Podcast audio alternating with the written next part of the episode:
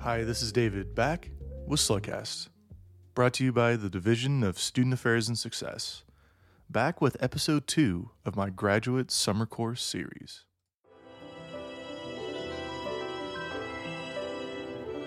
You might remember a few weeks back when I started a series to highlight graduate summer courses.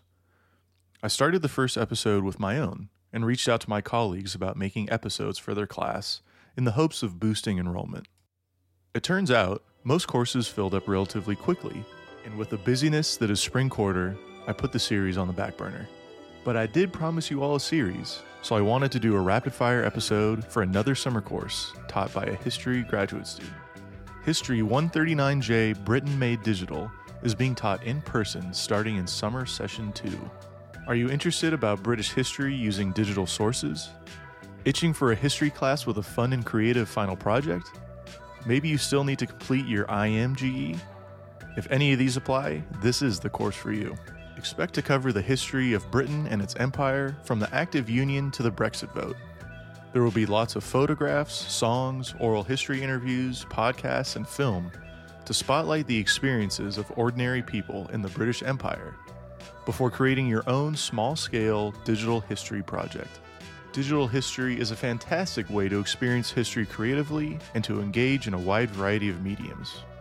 But don't just take it from me. I have the instructor right here to tell us more about her class. I think British history can sound like a pretty boring topic, but really what this class is about is understanding how the British Empire is a force that still exists in our world and still impacts the lives of millions of people every day. And we'll be gaining a better understanding of that by looking at the history of the British Empire and thereby being able to understand how this massive entity shaped the world that we live in today. I'm really just excited to be an instructor myself and to be in that role instead of the TA role, which I really enjoy as well. But I'm really excited for the final project that I've created for the class and the and the different digital history collections that students will put together. The rubric for the final project is going to be co-created by the students and I'm particularly happy to be giving students this extra piece of agency in their classes and give them some more control over how they're being graded. Thanks, Linda. No matter your major, I hope you consider enrolling in History 139J.